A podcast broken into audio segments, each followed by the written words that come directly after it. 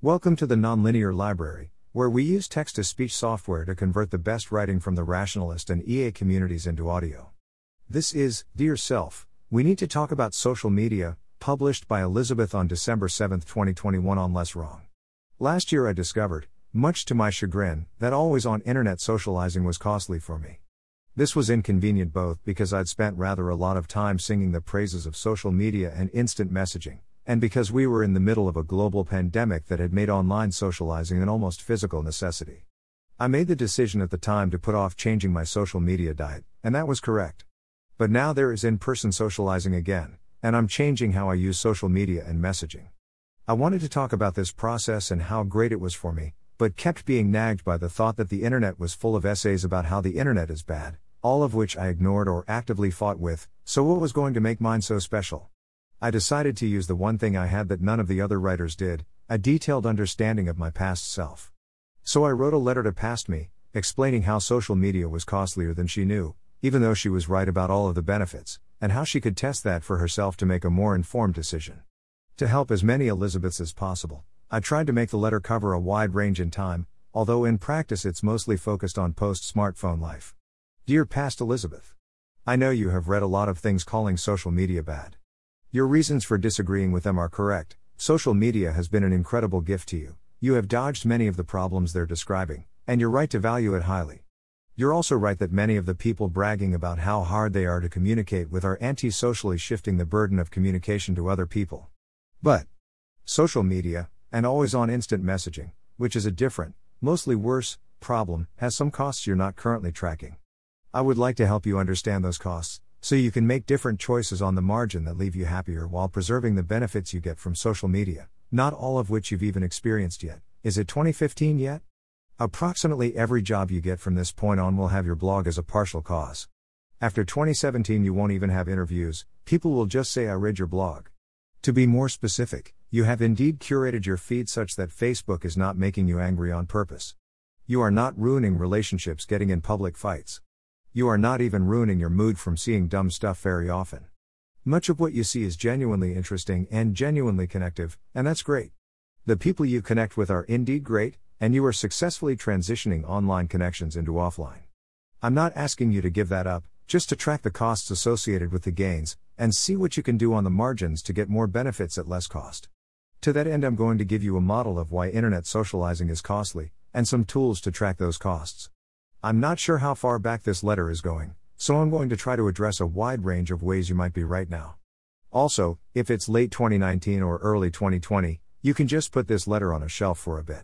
If it's mid 2020 and you're confused by this, congratulations on being in the better timeline. Currently, you're calculating your costs and benefits by measuring the difference in your mood from the time you receive a notification to the time you act on it. It's true that that change is on average positive, and sometimes exceedingly so. But it ignores the change from the moment before you receive the notification to the moment after.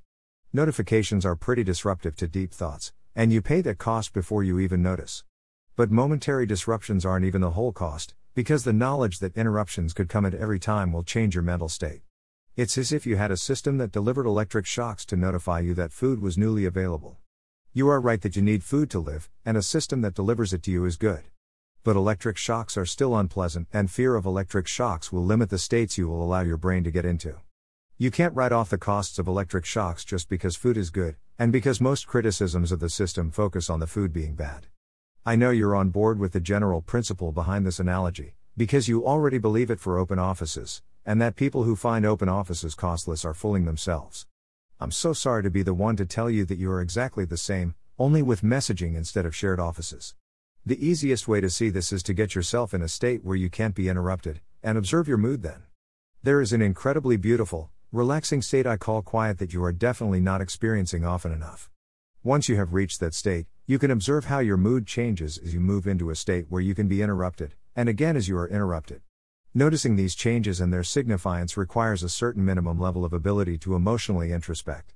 If you don't have this yet, developing it is your highest priority not just for concerns around social media, but for your life in general. Building emotional introspection was a very gradual process for me, so it's hard to give you instructions.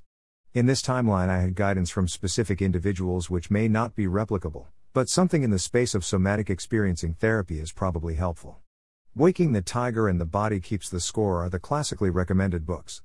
They're pretty focused on trauma, which is not actually the goal here, but oh well. Other people report success doing this with meditation, but it never seemed to work for me. Once you have that awareness, you want to practice getting in and out of quiet so you can notice the changes in your feelings. I've included a few activities for producing quiet, just to gesture at the concept, and a longer list at the end of this letter. Unless otherwise stated, a given activity needs to be the only thing you are doing, and you need to have disabled all potential interruptions, including self inflicted interruptions like Facebook. For tasks that use electronics, this means either putting them in airplane mode or having a dedicated device that doesn't get notifications. Put your phone on airplane mode and connect it to a Bluetooth keyboard, so you can write without fear of interruption. Eventually, you can buy a thing for this. It's fine but not amazing. Learn a physical skill. Drawing on the right side of the brain is good for absorption, and once you achieve a minimum skill level, you can watch tutorials on YouTube as long as you turn off every source of interruption.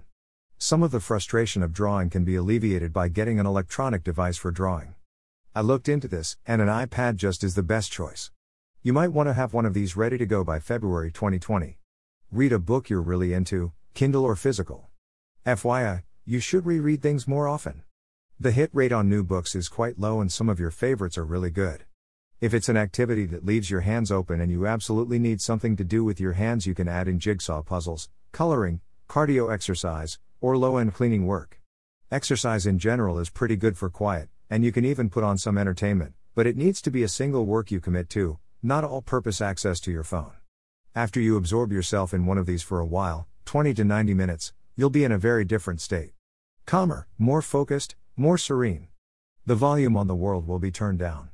You'll feel more yourself and less mixed with the rest of the world. Also, you'll crave Facebook like a heroin junkie. Give in to that. You just gave a weak muscle an intense workout and it's appropriate to let it rest. As you do that, pay attention to which parts of you feel what ways. Something will be gained by using Facebook, but also something will be lost, and this is a time to learn those patterns so you can optimize your choices in the future. My guess is as time goes on, you I will build the muscle and spend more time in quiet and less in noise. To be honest, I haven't gotten terribly far in that process, but it seems like the kind of thing that happens, and I just can't imagine the correct amount of online socializing for us is zero. So far, what I've talked about is mostly the dangers of apps that give notifications, alerts that draw your attention and thus incur a cost even if you dismiss them.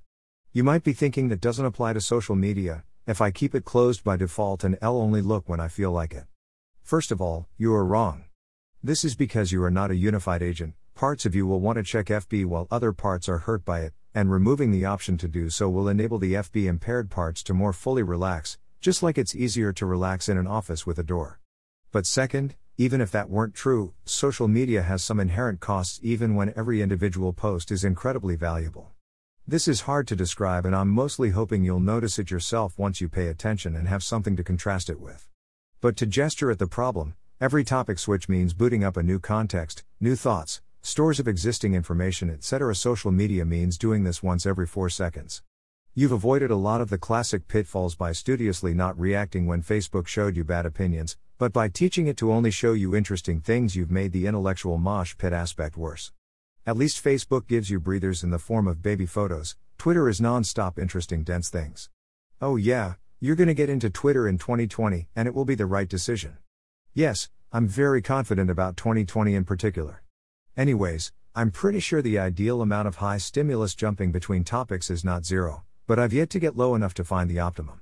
If you achieve quiet and find yourself craving the stimulation of social media, and it feels good during and after, I think you should trust that.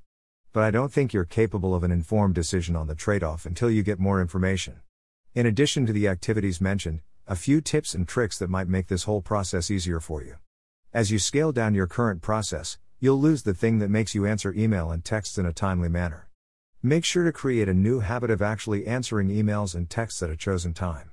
You're going to worry that making yourself unreachable will make you miss messages that are genuinely urgent and important. There is a phone setting to let messages from certain people through, or any phone number that calls 2x in 15 minutes. It's okay to use that. Your friends are not monsters, they will not abuse the privilege. In general, you should be open to having more electronic devices that only do one thing. I know it seems dumb when your phone or laptop can already do the thing, but it really does change how you relate to the activity. I've had off and on success with screen bedtime, in which I can stay up as late as I want, but I can't look at a screen after a certain time. It provides a natural end to the day while respecting energy levels. Kindles are not screens. At some point, you're going to start requiring podcasts to fall asleep, but you can preserve the spirit of screen bedtime by putting the phone in airplane mode ahead of time. You're not wrong that some horror podcasts have very soothing narrators you can fall asleep to. But somehow the only periods where I frequently wake up with nightmares are also the periods where I frequently fell asleep to horror podcasts. It's not one to one causality, but I do think it's worse for us. While we're at it, the point of things you do after and just before going to bed is to help you fall asleep. Right before sleep is not the all purpose reading hour. Please pay enough attention to notice that reading deeply upsetting recent history books in bed disrupts your sleep. Transitioning from noise to quiet can be hard. You might think to skip the unpleasant transition phase by pursuing quiet when you first wake up. I have yet to figure out how to pull this off. I'll lie there half asleep indefinitely before getting the energy to read a book. Audio will put me back to sleep. I have a sneaking suspicion that the disruptive, chaotic nature of social media messaging is also what makes it good for transitioning from half asleep to mostly awake. You are the only one who likes the Zune, and the replacement will not be as conducive to unitasking. Unfortunately, the realities of hardware support probably mean you can't dodge this by stocking up ahead of time. I'm sorry, please enjoy the time you have. Don't go to Netflix or other streaming sites and look for something to entertain you. Maintain a watch list on another site, and when you're in the mood for a movie, figure out what kind of thing you're in the mood for ahead of time and look for something on your list. This will prevent some serendipity, but the world is going to get much better at making things that look like they are for you but never pay off. You'll definitely enjoy work more if you turn off sources of interruptions. Does that seem infeasible right now? Does it seem like it won't matter because your coworkers can just find you at the physical workplace you go to most days? I have such good news for you. The concordance between your brain and your work environment is going to get so much better. There will still be tension between following a single train of thought to the end and following up on the multiple paths the train lays down. I haven't solved this one yet. But you have no idea how much less bullshit your work life is going to become. To recap, I am suggesting the following plan. Try some of the activities on the quiet list. If you don't notice the difference between them and the intellectual mosh pit that is your day, train the ability to notice subtle mood differences, then go back to one. Track the change in feeling between quiet and a return to social interneting. Do what feels good from there. I hope this helps you become happier and more productive at a faster rate than I did. Elizabeth, 2021. P.S. Please buy Bitcoin. More quiet activities. Feldenkrais, and only Feldenkrais. No podcasts, no audiobooks, no TV. Sometimes you like to have close friends in the room while you do this to keep watch for monsters. Your starter resource for this is Guide to Better Movement. After that, you can search on YouTube. As a bonus, Feldenkrais is also on the list of things that will help you develop your ability to notice your own mood. Video games work but also require a lot of executive function, and that's your ongoing bottleneck resource. I don't strongly recommend them. Horror remains an unusually good genre for this, and your algorithm of playing the top 10% of puzzle games works pretty well. Avoid anything that you need to tab out of to look stuff up, which will unfortunately hurt Subnautica, a game otherwise made just for you, significantly. Diary writing. Watch a single episode of a TV show without multitasking. Horror is especially good for this because the damage done by an interruption is so palpable. I know this is hard because even very good movies can be just not stimulating enough.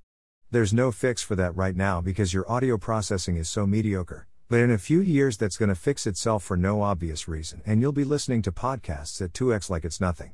Once that happens, you can use Video Speed Controller to speed things up. Don't overuse this, you'll ruin your goal of creating quiet if you go too fast, but a 10 to 20% speed up is often unnoticeable. Remember to either be in airplane mode or use a dedicated device that doesn't have messaging on it. Horror podcasts are also great, especially Magnus Archive if that's around yet. 20 to 30 minutes is the ideal length to start experiencing quiet, which makes podcasts better than movies. Also, they have a much better ratio of time to figuring out if it is good to time after you know it's good. TV horror anthologies meet the time constraint but just seem much worse on average than podcasts. More things to go wrong, I guess. Thanks for listening. To help us out with the nonlinear library or to learn more, please visit nonlinear.org.